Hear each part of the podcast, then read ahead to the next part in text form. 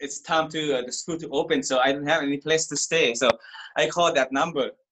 I called that number, and uh, one of the guy picked up the phone. Hello, this is Christian's house. I was, oh no, you know, uh, because I uh, I don't like Christian.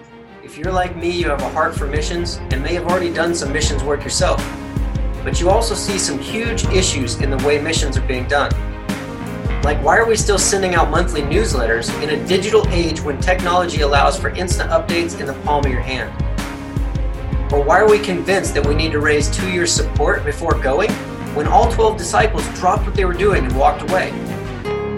Or why are we allowing denominations to decide who can and cannot go do what God is calling them to do just because of things they've done in their past? And at what point did we brand following Christ to be a life of scarcity and sacrifice when it's truly a life of abundance and privilege? These are some of the blaring questions in the missions world today. And Watch Missions Live is here to reshape the way you see missions. It's time for missionaries to rise up, create a shift in perspective, a change, a revolution in the way things are done, and give you the real story one of abundance, fulfillment, and privilege. My name is Aaron Jennings, and welcome to Watch Missions Live. Hey, this is Aaron with Watch Missions Live, and today we're back again with Danny and Dan, but today we're going to talk to Dan and his story of how he got started. Go ahead and introduce yourself for us again. Hi, Sawasdee krap. My name is Dan. I'm from Thailand. I grew up Buddhist, uh, and I I became a Christian 1997 yeah, and I I did my the uh, I know Jesus through YWAM ministry in 1997. So, and after I learned more and more about God, so in 2001 I did uh, my discipleship discipleship training school uh, with YWAM. So, And since then I joined YWAM. So. Right. And just so everybody knows, YWAM, in case you only listen to one episode ever, YWAM is the initials Youth with a Mission. Y W A M. It's just the way we say it fast. But you have a, a cool story, a fun story for, for those of us on the other side of how you actually came into YWAM and became a Christian and everything right there at the beginning, right? Because it was through uh, the YWAM ministry that you became a Christian in 97. But tell us a little bit about that. Like, how did you even find YWAM? Uh, long story. You can shorten it. Give us the highlights. okay, yes, I can make it short. Uh, when I was in high school, so I, I was in, you know, like, uh, believe, uh, be- believe in the Buddhism. So I came to Bangkok to study in university. So I, I came for register at the university. So I met a guy, uh, uh, he speak the same dialect. So, and that time I, after I registered, I don't have place to stay. So I talked to him, hey, uh, where you from? So he's, you know, and we introduced to each other. So, and he gave me a phone number. So, and after that, so I, I went back home and uh, it's time to uh, the school to open. So I don't have any place to stay. So I called that number. I called that number and uh, one of the guy picked up the phone. Hello, this is Christian's house. I was, oh no, you know, uh, because I, uh, I don't like Christians. Yeah. so but i don't have any place to to stay. So i oh well i just come to bangkok. So i came to that place. So uh, i was planning just you know to move out after two weeks. I want to i want to move out but then after three days i stayed there. So i got sick. So the christian there was nice and helping me cool me down wipe me you know like and i i felt like oh this christian's very nice. So i decided to stay so and then four five months later, oh, I brought the ambulance with me too. Hope you know the ambulance. Amulets. Yeah, yeah. They're, uh, Yeah, your, your necklace. idols. Yeah, Yeah, your necklace with the Yeah. Buddha symbol and stuff. Yeah, I used to worship that. So I, yeah, five months later, so I accept Jesus. So I brought that back home. So, and uh, like, it's about two three years. Uh, during that time, so I was helping Danny uh, doing sound. He's doing worship. I haven't played anything yet that time, so I just like do sound, helping sound, running sound with him. So every year YWAM has a conference. So uh, what about 2000? I think 99. Yeah, I I went uh, to the conference running sound. I was closing my eyes. You know, when they're playing music, you know, God was moving at that time. So I was closing my eyes. And, but, you know, and I closing my eyes. Jesus, I feel like Jesus standing right there next to me. He said, You have to change your life. And then after that, I was crying, crying very hard, very hard. So before that, so I forgot before that. You know, every year I went back home. I do the same thing like I used to do, drinking, party. When Yeah. I came to Bangkok, I worship God, raise up my hands, you Yeah, know, doing things like that. So my life just kind of like a hypocrite way. Yeah, back and Yeah, and then, yeah, like that. So and I doing, and then uh, that that time, so I was closing my eyes and worship. Go back to the story. So closing my eyes and God, Jesus said, like, change your life. You cannot do the same thing.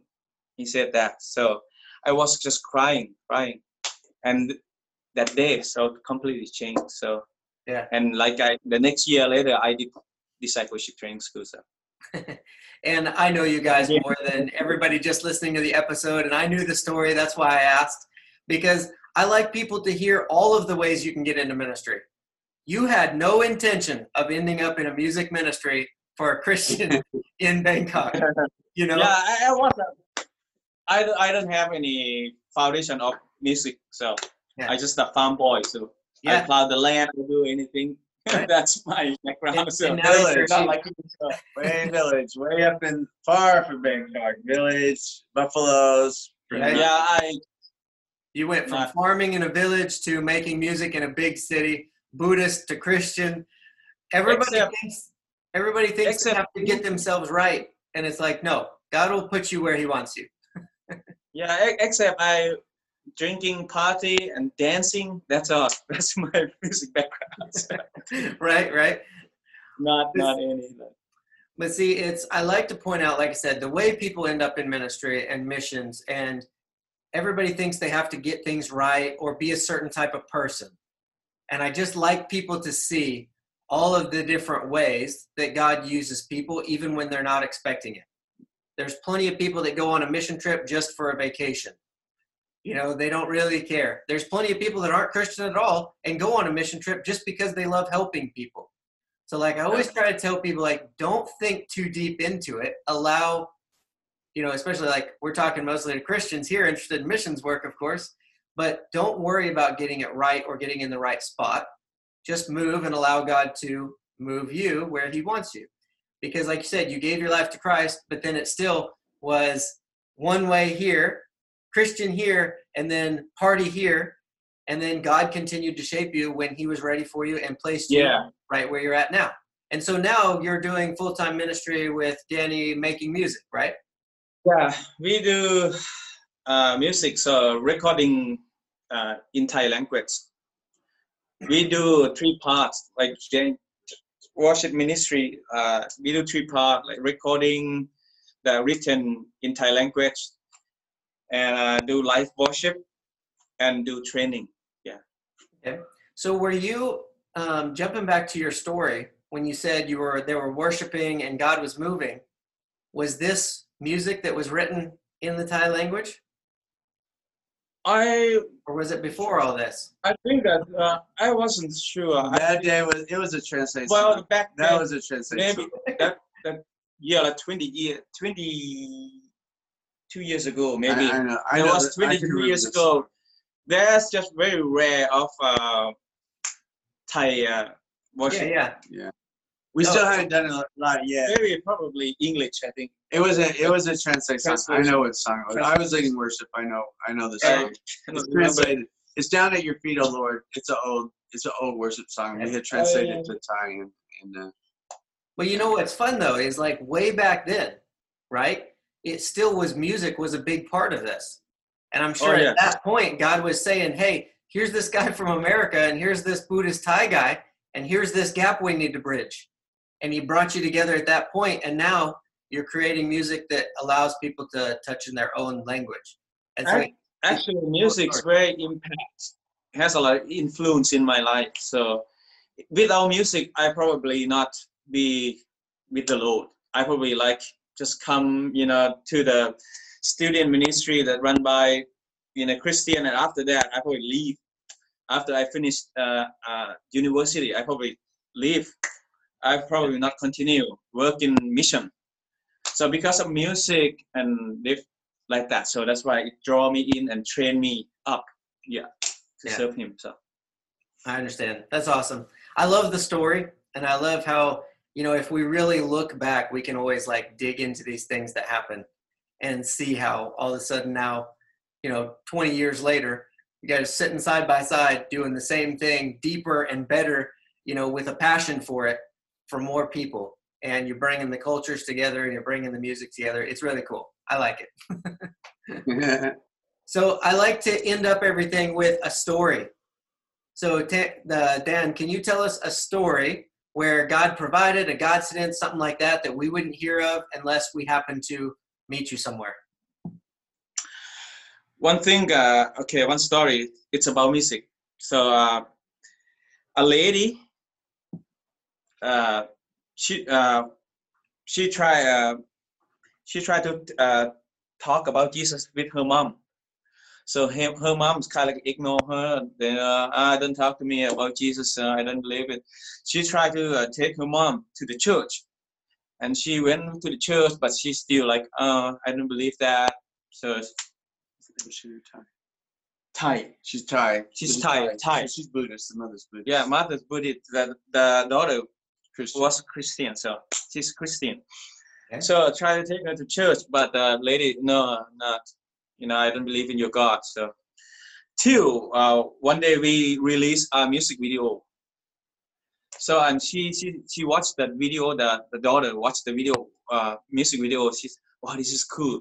Then she turned on on YouTube to uh, her mom to watch that. So um, her mom after her mom watch it, her mom interesting want to go to church She became a Christian. and became Christian. Yeah, after that. So So, Off of one of your yeah, through the music video that we did. So yeah. that was that song that I sing. So And the song, the song is specifically telling how how do we get to heaven. So it's talking the first verse about if we we try to make merit, we try to do all these things. It's showing all these Buddhist things they do to make merit to get to heaven, and then saying no, the way is through Jesus Christ because He paid for our sins. So it that it just the message through the music was able to reach the mother in a way that it did reach the daughter was not able to get through to her or through Right. church. Yeah. So yeah. That's awesome. It's fun. No, that was a good story. See, you didn't have to think about it too much. Uh, every time I ask people about a story, a lot of people try to think of these big, big stories that would like shake the world. It's like, no, it's all the little ones in between that you never hear about. That you know, stuff like that. She hears a, a YouTube video, you know, of something that you made, obviously on your own, probably in a room by yourself, and it was able to reach out and touch somebody and bring them in and God's working behind the scenes. That's what's cool about about this life and what we're doing. He's always doing something and we don't we don't know what's going on. Well, that's a, a good place to end this episode. So I thank you for your time. Thanks for being on and sharing with us. Thank you for having us on. yes. Yep. Cool. Well, I know I'll talk to you guys later, and we'll um, I'm sure we'll have you back in the future for some more stories. So have a good one, and for everybody listening, thanks for listening, and we'll catch you on the next episode. Hey, thank you for your time. Please remember to rate and subscribe. After being a full time missionary, I got tired of people looking at me like it must be really hard to do what you do. And they'd say things like, I'd love to be able to do something like that, but insert excuse. When the real reason was because they saw what we were doing as a sacrifice. That to do missions work, they would have to give up everything. That quite honestly was forcing them to do things they didn't like, for people they couldn't stand, so they could afford things that they didn't need. The truth is, as full time missionaries, it was one of the few times in my life when I was truly fulfilled. It was the closest to God I'd ever been. Debt free, not stressed, and living the life of an adventure I'd always wanted. If you too believe that it's time for a change, then head over to watchmissionslive.com and join the revolution.